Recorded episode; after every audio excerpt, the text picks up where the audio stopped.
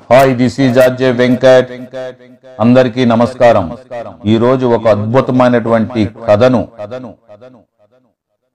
శివయ్య అమ్మవారు శ్రీ ఆది శంకరాచార్యుల వారి అనుగ్రహంతో మీకు చదివి వినిపిస్తున్నాను.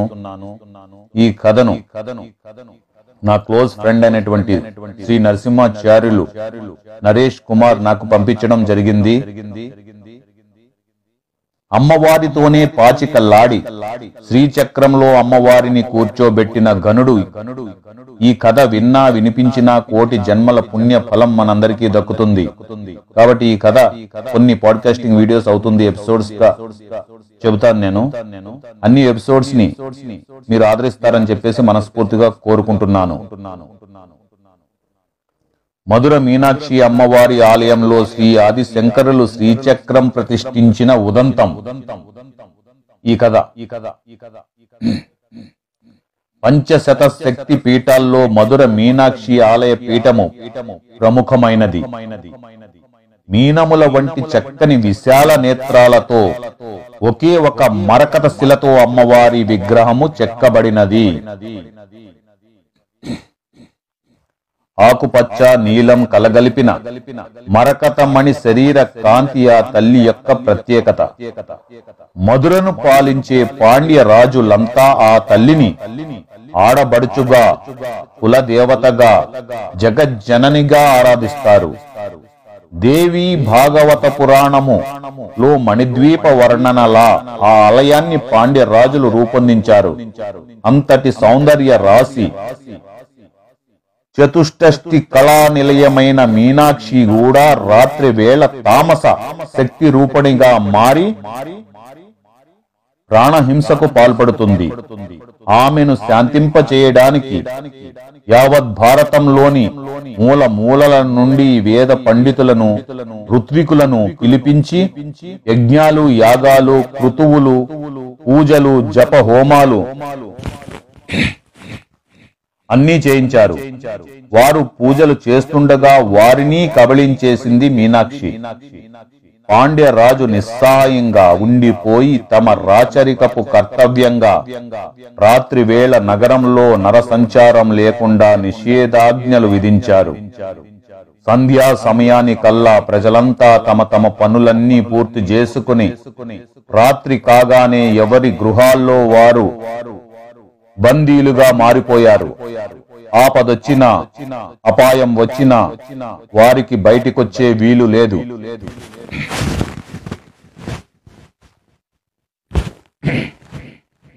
వచ్చారో నగర సంచారానికి బయలుదేరిన అమ్మవారి కోపాగ్నికి ఆహుతలైపోవాల్సిందే క్షేత్ర పాలకుడు మీనాక్షి హృదయేశ్వరుడు అయిన సుందరేశ్వరుడు కూడా ఈ జరుగుతున్నది.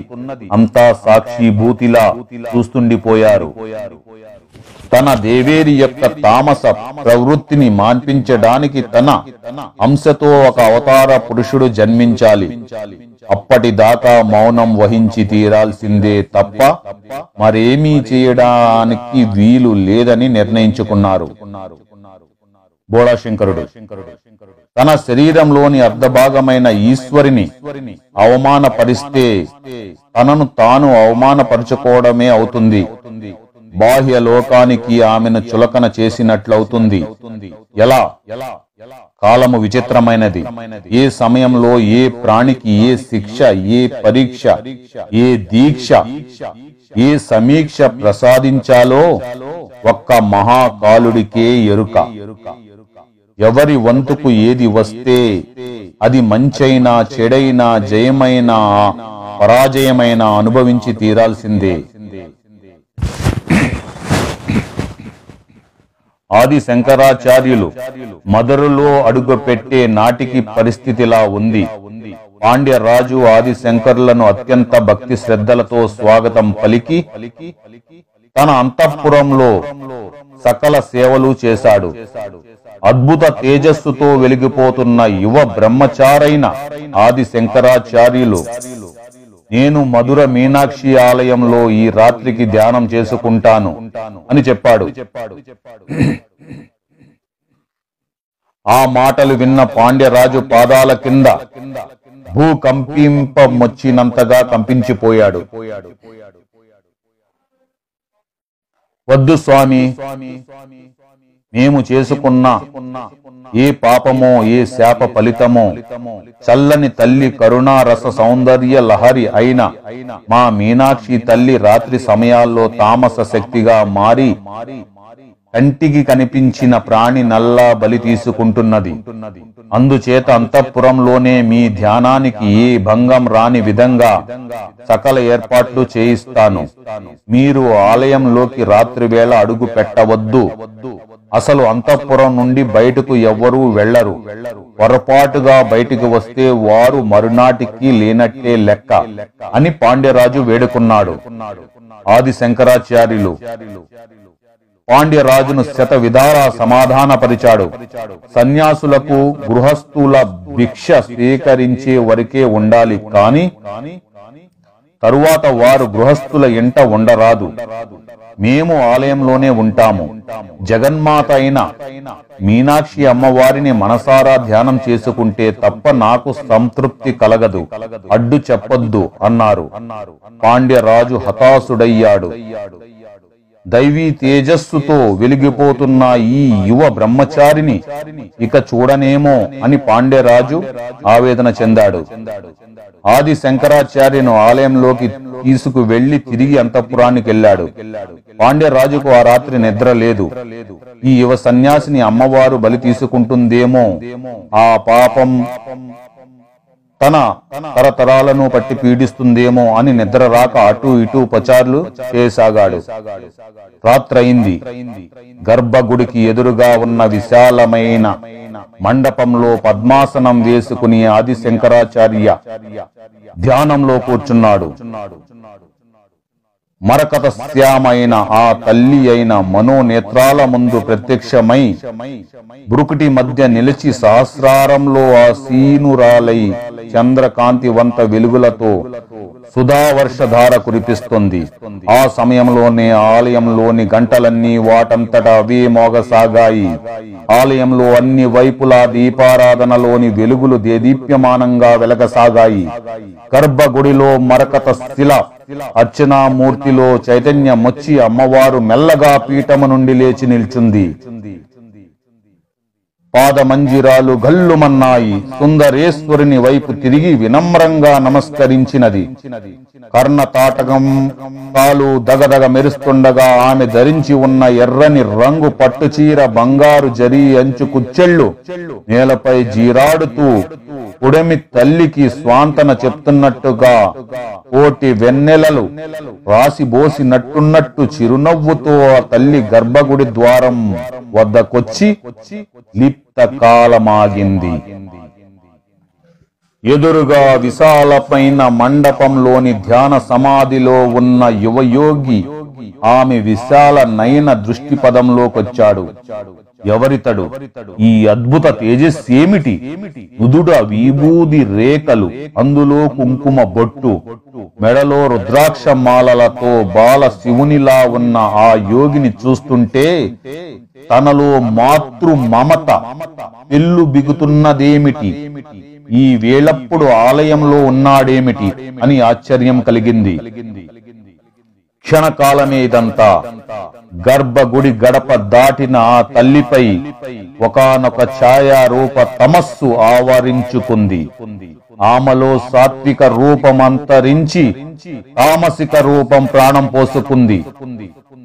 మరకత శ్యామ కాస్తా కారు మబ్బు రంగులోకి మారి భయంకర దుష్టాంకరాల వదనంతో దిక్కులను సైతం లింగివేసి భయంకరమైన చూపులతో అడుగు ముందుకేస్తుంది మహాకాళీ స్వరూపంలా. ఇందాక తల్లి ఆకారం గర్భగుడిలో సాక్షాత్కరించిన సమయంలోనే ఆది శంకరులు ధ్యాన సమాధి నుండి మేల్కుని మహాలావణ్య సేవదీని కళ్ళారా చూశాడు. ఆయన హృదయంలో స్తోత్రం కవిత్వం రూపంలో సురగంగలా ఉరకలు వేసింది. ఆమె తామస రూపంగా మారినప్పటికీ ఆయనకు ఆ తల్లి మనోజ్ఞ రూపంగానే కనిపిస్తుంది. కన్న తల్లి అందమైనదా కాదా అనుకోరు కదా? కన్న తల్లి కన్న తల్లే అంతే. ఆ ప్రయత్నంగా ప్రయత్నంగా ఆయన స్తోత్రం చేశాడు. అడుగు ముందుకేస్తూ ఆయనను కబళించాలని వస్తున్న ఆ తామస మూర్తికి ఆ స్తోత్రం అమృతపు జల్లులా చెవులకు సోకింది. దంష్ట్రా కరళాల వదనంతో రేఖా మాత్రపు చిరునవ్వు ఉదయించింది. స్తుతిస్తున్న డింబకుని భక్తి పార్వస్యానికి ఆశ్చర్యబోయింది. అతని ఆత్మ స్థైర్యానికి తపశ్శక్తికి ఆశ్చర్యంగా చూసింది. నిజానికి ఈ సమయంలో తన వదనంలోకి శలభంలా వెళ్ళిపోవాల్సిన వాడు రెంగడానికి బుద్ధి పుట్టడం లేదేమిటి? అర్ధ నిమిళితలైన కన్నులతో భక్తి పారవసంతో వజ్రాసనం వేసి కూర్చున్న కూర్చుని స్తోత్రం చేశాడా? యువ యోగి పుంగవుడు. భవానీ భుజంగ ప్రయాత స్తోత్రం. ఆ యువ యోగిలోయించి కవిత్వం గంగా ఝురిగా పొంగి పొరలి వస్తోంది. జగజ్జనని త్రుళ్ళిపడింది. తామస భావంతో నిండిపోయిన ఆమె హృదయంలో ఒకనక సాత్విక తేజం కిరణం తటిల్ల తటలా తటాలున మెరిసింది. ఆహా తన శక్తి పీఠ స్థానము ఎంత అద్భుతంగా చెప్పాడు ఈ యువకుడు. అవును తాను త్రికోణ బిందు రూపిణి శ్రీ చక్ర రాజ నిలయ సహస్రామమని మహాపద్మములలో శివ శక్తి రూపిణిగా పరాశక్తిగా ఉండే తన ఉనికిని ఎంత చిన్న శ్లోకంతో ఎంత చక్కగా వర్ణించి గుర్తు చేశాడు. మరి తనలో ఈ తామస భావాలేమిటి? తన సృష్టిని తానే కిరాతకంగా హింసించే ఈ భావనలే. ఈ భావనలేమిటి అని ఆలోచనలో పడింది అమ్మవారు. ఆది శంకరులు ముఖ కమలం నుండి సురగంగలా వచ్చిన స్తోత్రము తరంగాలుగా ఆమె కర్ణ తటాకాలను దాటి కర్ణ పుటలను దాటి ఆమె ఆలోచనల్లో సుడులు తిరుగుతుంది. ఏమిటిది? ఇతడు వసిన్యాది వాగ్దేవతలకు మరో రూపమా? ఏమి పదలాలిత్యము? ఏమా కవిత్వము? ఏమా కంఠస్వరం? ఏమా భక్తి తత్పరత ఏమి వర్ణన? శ్రీచక్ర రాజంలోని నవావరణాల్లోని దేవతా శక్తి బృందాలు ఆణిమాది అష్ట సిద్ధుల ఈ యువ యోగికి కరతలామలకము అనుకుంది అమ్మవారు. ఎవరు నాయనా నీవు? నా దారి కడ్డుగా కూర్చున్నావేమిటి? నేను ఈ సమయంలో సంహార కార్యక్రమం చేపట్టాను. నిన్ను చూసి నీ స్తోత్రానికి ముగ్ధురాలినై క్షణకాలమాగానంతే నీవు తొలగు.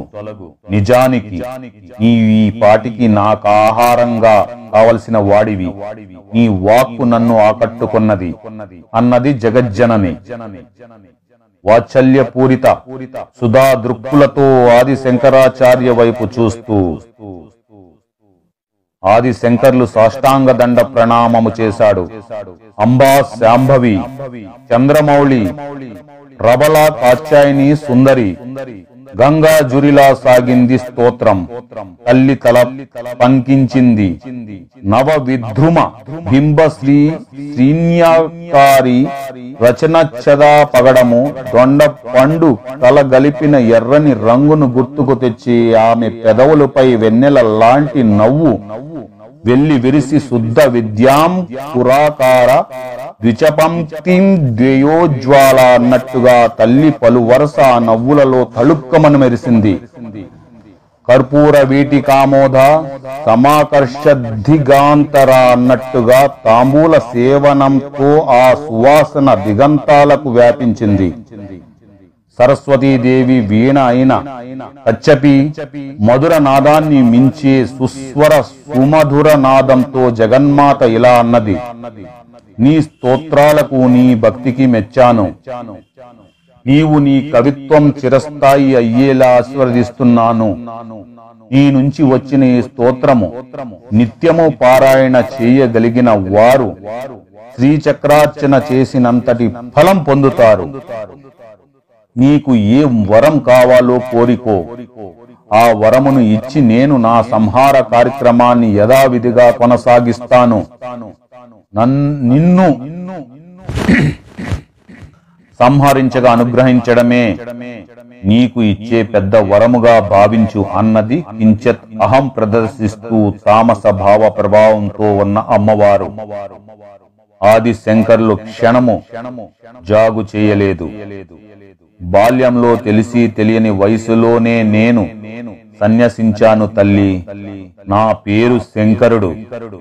దేశాటనంతోనూ వేదాంతాల భాష్యాలు వ్రాయడంలోనూ ఇన్ని సంవత్సరాలు గడిచిపోయాయి. బాల్యావస్థ దాటిపోయి యవ్వనం వచ్చేసింది. ఇది కూడా ఎంతకాలం తల్లి?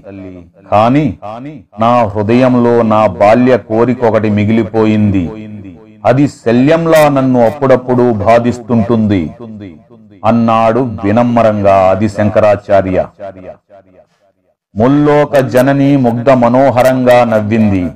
ఏ కోరికైనా తీర్చగల సమర్థురాలిని నీ తల్లిని జగజ్జననిని.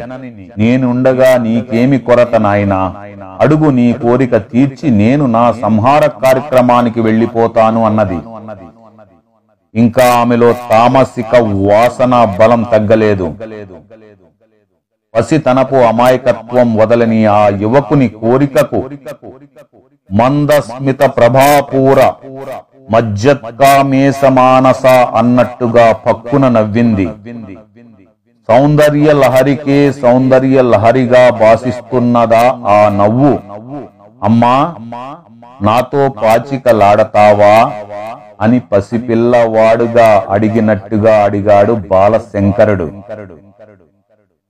తప్పకాడుతా నాయనా నీ స్తోత్రంతో నీ భక్తితో నీ వినయంతో నీ పట్ల అపార మాతృవాత్సల్యము పెళ్ళు బికిలేలా చేశావు. మరి ఆట అన్నాక పందెమెండుగు పందెమంటూ ఉండాలిగా?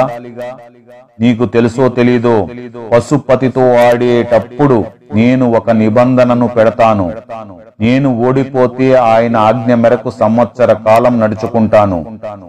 నేనెప్పుడూ ఓడిపోలేదనుకో ఈశ్వరుడు ఓడిపోతే నేను వేసే ప్రశ్నలకు వివరంగా విసుక్కోకుండా సమాధానం చెప్పాలి. ఆ ప్రశ్నలు లౌకికమైనవి కావు. ఎన్నో వేదాంత రహస్యాలు ప్రాణికోటికి సులభతరం కావాలన్న పరోపకార ధ్యేయంతో ప్రశ్నిస్తాను. అట్లా ఏర్పడినవే ఎన్నో దేవీ దేవతా స్తోత్రాలు కవచాలు సహస్ర అష్టోత్తర శతనామా స్తోత్రాలు. మరి నీ పందెమేమిటి నాయన? అన్నది జగజ్జనని. ఆమెలో పశుపతినే పాచిక్కలాటలో ఓడించే తన నైపుణ్యం తాలూకు కించెత్తు అహం. వణికిసలాడుతుంది ఇదంతా గమనిస్తున్న సుందరేశ్వరుడు నిశ్శబ్దంగా లోపల నవ్వుకున్నాడు. ఆమె గెలుపు తన ఓటమి ఎవరి కోసం? లోక కళ్యాణం కోసం. మౌన ముద్రలో ఉన్న సుందరేశ్వరిని జటాభాగం నుండి ఒకానొక కాంతి కిరణము మెరుపులా వచ్చి ఆది శంకరునిలో ప్రవేశించడం ఆ తల్లి గమనించలేదు. ఆది శంకర్ల శరీరము హృదయం క్షణకాలం దివ్యానుభూతికి లోనైనింది. ఆ దివ్యానుభూతికి లోనయ్యింది. శివ పరమ శివ తల్లితో ఆడే ఆటలో పందెంగా ఏమి కోరాలో వాక్కు ప్రసాదించు సుందరేశ్వర అనుకున్నాడు లోపల అది భావనారూపంగా పరమ శివుని నుండి అందింది. పందెమేమిటి నాయనా అని మళ్ళీ అడిగింది అమ్మవారు. ఈ యువకునితో పాచికలాడి అతన్ని ఓడించి తన నైపుణ్యాన్ని సుందరేశ్వరునికి కూడా తెలుగజేయాలి. అనే ఉబలాటము ఆమెలో వచ్చేసింది. తల్లి నేను సన్యాసిని. నాకు ధన కనక వస్తు వాహనాలేమీ నాకు అక్కరలేదు. ఒక వాగ్దానాన్ని పందెపు పణంగా నేను పెడితే నీకు అభ్యంతరమా తల్లి? అన్నాడు శంకరాచార్య. తప్పకుండా నీ వాగ్దానము ఏమిటో చెప్పేసేయ్ అన్నది వాత్సల్యము నిండిన చిరునవ్వుతూ జగన్మాత. బహుశా మరింత కవితా శక్తి ప్రసాదించమని అది మహారాజులు మెచ్చి మహాకీర్తి రావాలనే కోరిక కోరతాడని ఊహించింది. తల్లి నీవు కరుణామయివి నీవు తామస శక్తివై ఈ సంహారిక కార్యక్రమం చేయడం నాకు బాధగా ఉంది. ఆటలో నీవు ఓడిపోతే ఈ సంహార కార్యక్రమం ఆపేసి అందర్నీ కాపాడాలి. నేను ఓడితే మొదటగా నేనే నీకు ఆహారం అవుతాను. అన్నాడు దృఢ చిత్తముతో ఆది శంకరాచార్య. జగన్మాత నవ్వింది. నిన్ను ఆహారంగా తీసుకోను నాయనా. నీవు ఓడిపోతే నీ మాట ప్రకారం నేను ఈ సంహారక కార్యక్రమం ఆపేస్తాను. అంటే నేను ఓడిపోతే నీ మాట ప్రకారం నేను ఈ సంహారక కార్యక్రమం ఆపేస్తాను సరేనా అన్నది. ఆమెలో తానెన్నడూ ఓడిపోననే దృఢ విశ్వాసం నిండుగా ఉంది. పశుపతినే ఓడించే తనకు ఓటమి రాదు రాకూడదు. ఈ యువకుని నిరుత్సాహపరచకూడదు. గెలుపు అతడికే లభిస్తుంది. అనిపించేలా మెల్లగా ఆడుతూ చివరలో ఓడించి తన సంహారిక కార్యక్రమాన్ని కొనసాగించాలని చెప్పేసి ఆమె ఆలోచించింది. ఆది శంకరాచార్య భక్తితో మొక్కాడు. తల్లి దివ్య మహిమగలు గల పాచికలు నీవే సృష్టించు. నీవు కోరిన పందెం నీకు నేను కోరిన పందెం నాకు పడేలా ఆ పాచికలలో నీ మహత్యం నింపు. నేను ఆటలో అన్యాయం ఆడను అసత్యం పలకను. నీవు నాతో పాటు ఈ విశాల మండపంలో కూర్చోనవసరం లేదు. నీ గర్భగుడిలోనే ఉన్నతాసనం మీద కూర్చో అమ్మా అన్నాడు. ఏమిటి నాయన ఆలోచిస్తున్నావు? ఆట మొదలుపెట్టు. పాచికలు నీవే మొదట వెయ్యి చిన్నవాడివి నీవు మొదట ఆడడమే న్యాయం అన్నది మీనాక్షి అమ్మవారు. ఆమె హృదయంలో మాత్రము సుందరేశ్వర నీ అర్ధాంగిని. నాకు ఓటమి ఉండకూడదు. నీ దగ్గరే నేను. ఓటమినే నాడు చూడలేదు. ఈ బిడ్డ దగ్గర ఓడిపోతే నాకు చిన్నతనంగా ఉంటుంది. మరి మీ ఇష్టము అన్నది. అన్నది అన్నది సుందరేశ్వరుడు చిరునవ్వుతూ ఆశీర్వదించాడు. ఆది శంకర్లు తల్లి నీవు సృష్టించిన దివ్య పాచికలు ఈ క్షణాన నా చేతిలో ఉన్నాయి. నీలోని దివ్యత్వము నాలోకి వచ్చినట్టే కదా. ఈ భావనే నన్ను పులకింపజేస్తుంది అమ్మా. జగన్మాత ఇంతటి అదృష్టము ఎంతటి యోగులకు దక్కుతుంది తల్లి. మళ్ళీ మళ్ళీ అవకాశం రాదు నాకు. పశుపతితో తప్ప మరెవరితోనూ పాచికలాడని తల్లివి సాధారణ మానవుడినైన నాతో ఆడడానికి అంగీకరించావు. అందుకని ఈ రాత్రి జరుగుతున్న వర్తమాన కాలం చాలా విలువైంది. మహత్తరమైంది నీ లలితా సహస్రనామంలోని కొన్ని నామాలు వాటి అర్థాలు ఆలోచిస్తూ ఈ క్షణాలకు ఒక అద్భుతమైనటువంటి పవిత్రత ప్రయోజిత కూడా చేకూర్చుకుంటాను. నీ నామాలు పలుకుతూనే ఆటాడుతాను. అభ్యంతరమా తల్లి అలాగని ఆటలో ఏమరపాటు చూపను. సాక్షాత్తు గురు రూపిణివైన నీవు నీవు కోపింపజేసే అర్థాలతో ఆ స్తోత్రం మరింత మహత్వపూర్ణమవుతుంది. అన్నాడు భక్తితో పాచికలు చేతబట్టుకుని నమస్కరిస్తూ. తన్మయురాలైంది ఆ తల్లి. సంఖ్యాశాస్త్ర ప్రకారము పావులు కదు కదులుతూ ఉన్నాయి. సంఖ్యలకు అక్షరాలకు అవినాభావ సంబంధం ఉంది. అమ్మవారికి ఆటలో ఆసక్తి పెరిగింది. ఇరువురు పావులు న్యాయబద్ధంగా కదులుతున్నాయి. ఆటంక యుగ్గళ భూత అపనోడుపమండల అన్నట్టు అమ్మవారు అతని న్యాయమైన ఆటకు తలూపుతుంది. ఆ తల్లి తాటకం కాల కాంతి సూర్యచంద్రుల తేజో వలయాల్లాగా కనిపిస్తుండగా ఆది శంకరాచార్య అమ్మవారిని స్తోత్రము చేస్తున్నాడు. విజయ విమల వంద్య వందారు జనవత్సల అన్నాడు. తల్లి నవ్వింది. విజయమంటే విజయం. నాదే కదా నాయనా అన్నది. ఆట మధ్యలో ఆపి కించత్ గర్వంగా. విజయ పరంపర మనిషిలో అహం పెరిగే అంతటి మత్తును కలిగిస్తుంది. సృష్టి స్థితి లయలను నేను నిర్వహించగలనన్న గర్వంతో ఉన్న తల్లి నయనాల్లో చూపుల్లో ఎరుపుదనం అహం కనిపించాయి. విజయం నాదైనా నీదైనా రెండూ ఒకటే తల్లి. నీలో నుండి నేను ఉద్భవించాను. నాలో నీ ఉన్నావు ఒక నాణానికి బొమ్ము బొరసులాగా జీవుడు దేవుడు ఉన్నారనుకుంటే ఎంత ఆనందంగా ఉంటుందమ్మా. విజయపు అంచుకు చేరుకున్న వ్యక్తి లిప్తపాటులో అపజయాన్ని చవిచూస్తాడు. విజయ లక్ష్మి చివరి క్షణంలో ఎవరిని ఉద్ధరిస్తుందో అదే విజయ రహస్యం. అందుకే నీవు గుప్త యోగినివి గుప్తతర యోగినివి. ఆ గోప్యాన్ని తెలుసుకోగలిగిన వారు విజయమైన పరాజయమైన ఒకటే కదమ్మా. పరాజయము నీ శక్తి స్వరూపమే. ఆ పరాజయం ఎంతటి నిరాశనిస్తుందో అంతటి పట్టుదలనిస్తుంది.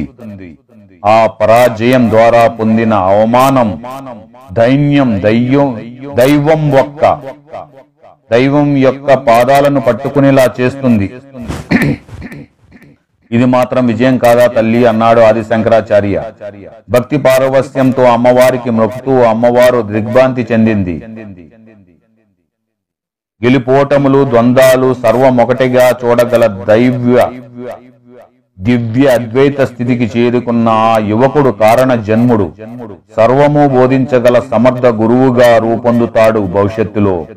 లో లోపల అనబోయిన అమ్మవారు వాత్సల్యము పెళ్ళు బికి రాగా పైకనేసింది. అంటే వాత్సల్యము పెళ్ళు బిగి రాగా పైకనేసింది.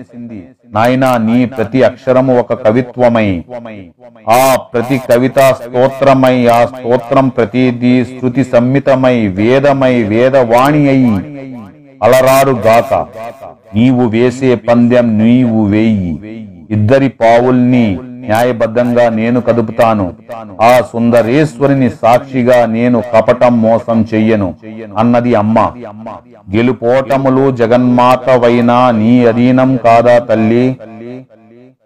గెలుపోటములు జగన్మాతవైన నీ అధీనం కాదా తల్లి? అన్నాడు ఆది శంకరాచార్యులు ఆలయంలో ఉన్న బంగారు గిన్నెలలోని పసుపు కుంకుమ చందనపు పొడులతో అష్టరేఖలు గడులు చిత్రించాడు.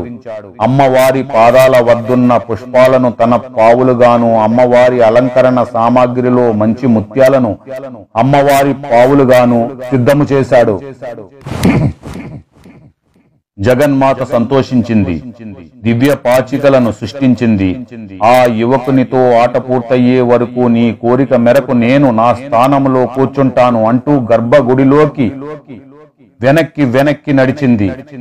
ఆ సమయంలో సర్వ చరాచర కోటికి తల్లి అయిన ఆమెలో యోగ యోగీశ్వరునిపై మాతృ మమత పెల్లుబికింది ఎంత చిన్న కోరిక కోరాడి డింబకుడు. ఓడించకూడదు అనే జాలి కూడా కలిగింది. పీఠం మీద ఆసీనురాలైన మరుక్షణంలో ఆమెలో ఇందాకున్న తామస భావము. మాయమై నిర్మల తత్వం వచ్చేసింది. ఆది శంకరులు ఆమెలో కోరుకున్న మొదటి మార్పు ఇదే. తన స్తోత్ర శక్తితో అది సాధించాడు ఆయన. మనసులో సుందరేశ్వరుని మొక్కాడు. పరమశివ జగన్మాతతో ఆడుతున్న ఆట పర్యవస్థానం లోక కళ్యాణముగా మారేలా అనుగ్రహించు. గెలుపోటములు రెండూ నీ దృష్టిలో సమానమైనవి. నీవు నిర్వీకార మూర్తివి ఈ ప్రాణికోటి హింస అమ్మవారి తామస శక్తి అన్న ఆగాలి అన్నది ఆగాలి అది ఆమె మాతృత్వానికే కళంకం. ఇది అర్థం చేసుకుని నీవు సాక్షిభూతుగా ఉండి ఈ ఆట నడిపించు అని మనసారా ప్రార్థించాడు. అతనే అతని హృదయానికి చందన శీతల స్పర్శ లాంటి అనుభూతి కలిగింది. అది ఈశ్వర కటాక్షమని అర్థమైంది. ధన్యుడిని తల్లి ధన్యుడిని నా ప్రతి స్తోత్రములో నీవు నీ శక్తి అంతర్లీనమై నిలిస్తే చాలు. ఆ బ్రహ్మ కీట జనని ఈ క్షణములో నిర్వాణ షట్కము అనే కవితనాల్లో శ్లోక రూపంలో పెళ్ళుబికి వస్తుంది. నీ ఆశీస్సులతో. అది కవిత్వంగా నా హృదయంలో రూపుదిద్దుకుంటుంది. అంటూనే నిర్వాణ షట్కంలోని ఐదు శ్లోకాలు అసువుగా చెప్పేశాడు. ఆ అహం నిర్వికల్పో నిరాకార రూపో విభూత్వాచ్చ సర్వత్ర సర్వేంద్రియాణి నచా సంగతం నైవ ముక్తి కిర్ణ బంధం చిదానందం రూపం శివోహం శివోహం. రాచ నగరులలో తెల్లవారు జాము అయింది. ఆ గుర్తుగా మేలుకొల్పు నగరా మోగింది. అమ్మవారు తుళ్ళిపడింది. ఈ యువ యోగి మధుర వాక్కులు కాలమాగిపోయి త్వరగా జాము గడిచింది. తల్లి ఇంకా కొద్ది ఆట ఉంది. నీవు విశ్వ సాక్షినివి సాక్షి వర్జితపు కూడా అని అన్నాడు. విశ్వానికి సాక్షినికి నేను సాక్షి వర్జితను ఎలా అవుతున్నానో చెప్పగలవా అని అడిగింది జగన్మాత. జగన్మాత అతని నోటి వెంట ఆ నామాలకు అర్థాలు వినాలనే కుతూహలంతో తల్లి రెప్పపాటు లేనప్పుడు సృష్టిని కాపాడటం రెప్పపాటు జరిగినప్పుడు లయం జరగడము రెండూ నీ ప్రక్రియలే కదమ్మా. సర్వ విశ్వానికి సాక్షినివైన నీవు ప్రాణులకు కాలం తీరినప్పుడు నీ విశాల నయనాల నల్లని కనురెప్పలను క్షణకాలం రెప్పపాటు సాకుతో మూసుకుని సాక్షి వర్జితవు అవుతావు. అలా చేయకపోతే నీ సృష్టిలో నీ సృష్టిలో నియముల్లోంగన జరిగిపోతుంది. నీ సృష్టిలో నియముల్లోంగన జరిగిపోతుంది. అవునా తల్లి అన్నాడు. ఎక్కడో కదలాడుతున్న ఒక మధురానుభూతి ఒక మాతృ మమత యువకుని చూసినప్పటి నుండి తనలో కలుగుతూ ఉంది. తనలో మూడు జాములు ఆడిన ఆట కేవలము వినోదమా? కాదు కాదు. ఇంకేదో కారణం ఉంది విఘ్నేశ్వరుడు షణ్ముఖుని లాగా ఏ జన్మలోనో తన బిడ్డ ఆట పూర్తి కాలేదు ఈ రోజు. సంహార కార్యక్రమం ఆగిపోయింది. తనలో తామస శక్తి మరుగై సాత్విక శక్తి నిండిపోయింది. అపార కరుణ జాలువారుతుంది. ఈ బ్రహ్మ ముహూర్త కాలం వస్తుంది. ఆలయ పూజారులు వస్తారు. అభిషేకాలు పూజ విధులు నిర్వహిస్తారు. మరి కాసేపట్లో కాలాన్ని ఖచ్చితంగా అమలు పరిచే సూర్య భగవానుడు వస్తాడు. భాను మండలం మధ్యస్థాతనం స్థానం. ఎంత మార్పు ఒక్క రాత్రిలో. ఈ యువకుడు ఏ మంత్రం వేశాడో అమాయకత్వంతోనే ఆకట్టుకున్నాడు. తన ఆట కట్టేశాడా? తీరా తను ఆ- ఆట ఓడిపోదు కదా? పశుపతిని ఓడించగలిగిన తాను ఈ యువకుని చేతిలో ఓడిపోతే ఈ సంహార శక్తి ఆపేయాలి అని మనసులో అనుకుంటూ ఇక ఆట మీద దృష్టి కేంద్రీకరించింది. క్షణకాలం భయ విహల్వాలతో చలించిన ఆమె యొక్క విశాల నయనాలు చూస్తూ ఆది శంకర్లు భక్తిపూర్వకంగా నమస్కరిస్తున్నాడు. అమ్మవారి కుండలిని యోగ శ్లోకాలు సహస్రనామ స్తోత్రంలోనివి. పాయసాన్న ప్రియాత్వ స్థా పశులోక భయంకరి గానం చేస్తూ పావులు చకచకా పాచికలు కదిపాడు అమ్మవారిలో పట్టుదల పెరిగి త్వర త్వరగా పెద్ద పెద్దగా పందాలు పడేలా పాచికలను వేస్తుంది. దూరంగా శివభక్తులు వచిస్తున్న నమక చమకాలు అమ్మవారి సుప్రభాత గానాలు ప్రారంభమయ్యాయి. ప్రతి పనికి ఒక నిర్దిష్ట సమయం సమయపాలన ఉండి తీరాలి. అదే ముక్తి పదానికి మొదటి మెట్టు. నాయనా చివరి పందెం నాది. నా పావులన్నీ మధ్యలో గడిచిలో గొచ్చాయి. నేను గెలిచాను అంది అమ్మవారు. నాయనా చివరి పందెం నాది. నా పావులన్నీ మధ్య గడిలోకొచ్చాయి నేను గెలిచాను అంది అమ్మవారి సంతోష తరంగాలలో తేలిపోతూ. అవును తల్లి. బాపు రత్రయం నాలుగు ద్వారాల్లోకి వచ్చేశాను నేను కూడా. తొమ్మిదవ ఆవరణ చెరాము తల్లి నీవు బిందువులో యథాస్థానంలో జగన్మాతగా కూర్చున్నావు. నీవే గెలిచావు తల్లి. నీ చేతిలో ఓటమి కంటే నీ బిడ్డకు కావలసింది. కైవల్యమేముందమ్మా? జగన్మాత చేతిలో ఓటమి కూడా గెలిపే తల్లి. ఇలాంటి ప్రత్యక్ష ఆట ఎవరికి దక్కుతుంది? అన్నాడు. దివ్య పాచకలు అమ్మవారి ముందు పెడుతూ.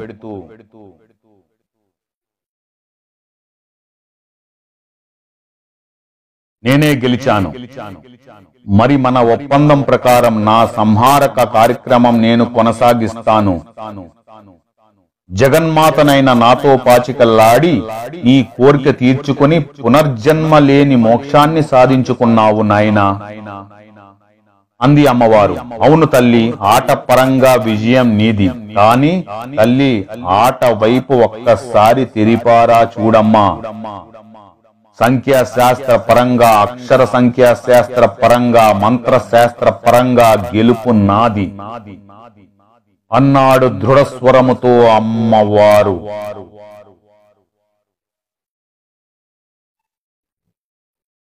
మరలా ఒకసారి చదువుతాను. అవును తల్లి ఆట పరంగా విజయం నీది. కాని తల్లి ఆట వైపు ఒక్కసారి తెరిపారా చూడమ్మా. సంఖ్యాశాస్త్ర పరంగా అక్షర సంఖ్యాశాస్త్ర పరంగా మంత్రశాస్త్ర పరంగా గెలుపు నాది అన్నాడు దృఢ స్వరముతో ఆది శంకరాచార్యులు వారు. అమ్మవారు. ఏమిటి? సంఖ్యాశాస్త్ర పరంగానా అన్నది. ఏది స్ఫురించని అయోమయ స్థితిలో?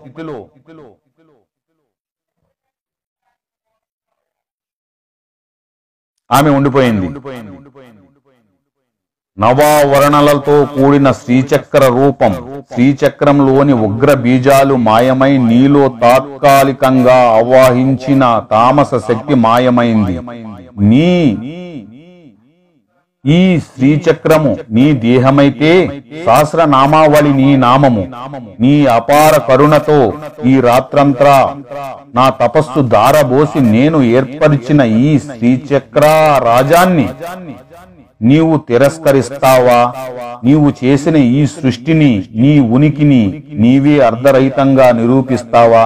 అలా చేస్తే ఆస్తికత ఉండక నాస్తికత ప్రబలి సర్వసృష్టి జడత్వములోకి తమస్సులోకి జారిపోదా అంటూ క్షణకాలమాగాడు ఆది శంకరాచార్యులు వారు. దృగ్భాంతి పొందిన అమ్మవారు మండపంలోని దృష్టి సారించింది. కోటి సూర్య ప్రభలతో శ్రీచక్రము అక్కడ ప్రతిష్టమై ఉన్నది. తాను చతుష్టిష్ట కళలలో షోడ శకల కళలతో బిందు త్రికోణిగా రూపిణిగా బిందు త్రికోణ రూపిణిగా కొలువై ఉంది. అద్భుతంగా తనను శ్రీచక్రంలో బంధించాడు. కాదు కాదు కాదు కొలువు చేయించాడు. గెలుపు తనదా? కాదు కాదు ఆ యువ యోగిదే. ఆది శంకరుడు అమ్మా నా మీద ఆగ్రహించకు. ఆగ్రహం వస్తే నేనొక్కడినే నన్నొక్కడినే బలి తీసుకో. నాకు నీ సాక్షిభూతుడు సుందరేశ్వరుడు ఉన్నాడు. నాకు నీకు సాక్షిభూతుడు సుందరేశ్వరుడు ఉన్నాడు. ఆ పరమ శివుని కూడా పిలుద్దాము. న్యాయ నిర్ణయము ఆ స్వామి చేస్తారు. అప్పుడు చూసింది అమ్మవారు సుందరేశ్వరుని వైపు. పశుపతిని పాచికలాటలో ఓడించిన జగజ్జనని నేడు ఒక బిడ్డ చేతిలో ఓడిపోయింది. ఒక్కసారి నీ పాదాల వద్ద నుండి మండపంలోని చిత్రించిన ఈ ఆట చిత్రం వరకు నీ విశాల నయనాల చల్లని దృష్టి సారించు తల్లి. తొమ్మిది నవంతో ఆట ప్రారంభించాను. గుర్తుందా తల్లి? నీవు నాకు ప్రసాదించిన ధారణ శక్తితో మన ఇద్దరి పందాలు ఒకటి కూడా తప్పుపోకుండా ఏకరువు పెడతాను తల్లి. ఒక్క సంఖ్య ఒక్క అక్షరం పొల్లుపోదు. తప్పు తడబాటు నాకు రాదు. సంఖ్యలకు సరైన బీజాక్షరాలను చూడు తల్లి. అని చెప్పడం జరిగింది శంకరాచార్యులు వారు. సో నెక్స్ట్ ఇంకొక ఎపిసోడ్ తోటి. ఈ కథని కంప్లీట్ చేస్తాను. Thank you see you again this is Ajay Venkat మళ్ళా సెకండ్ ఎపిసోడ్ తోటి మీ ముందుకు రావడం జరుగుతుందండి. అద్భుతమైనటువంటి కథ. మాక్సిమం ఎక్కువ మందికి షేర్ అయ్యేలాగా రీచ్ అయ్యేలాగా షేర్ చేయండి. నమస్తే నమస్తే నమస్తే.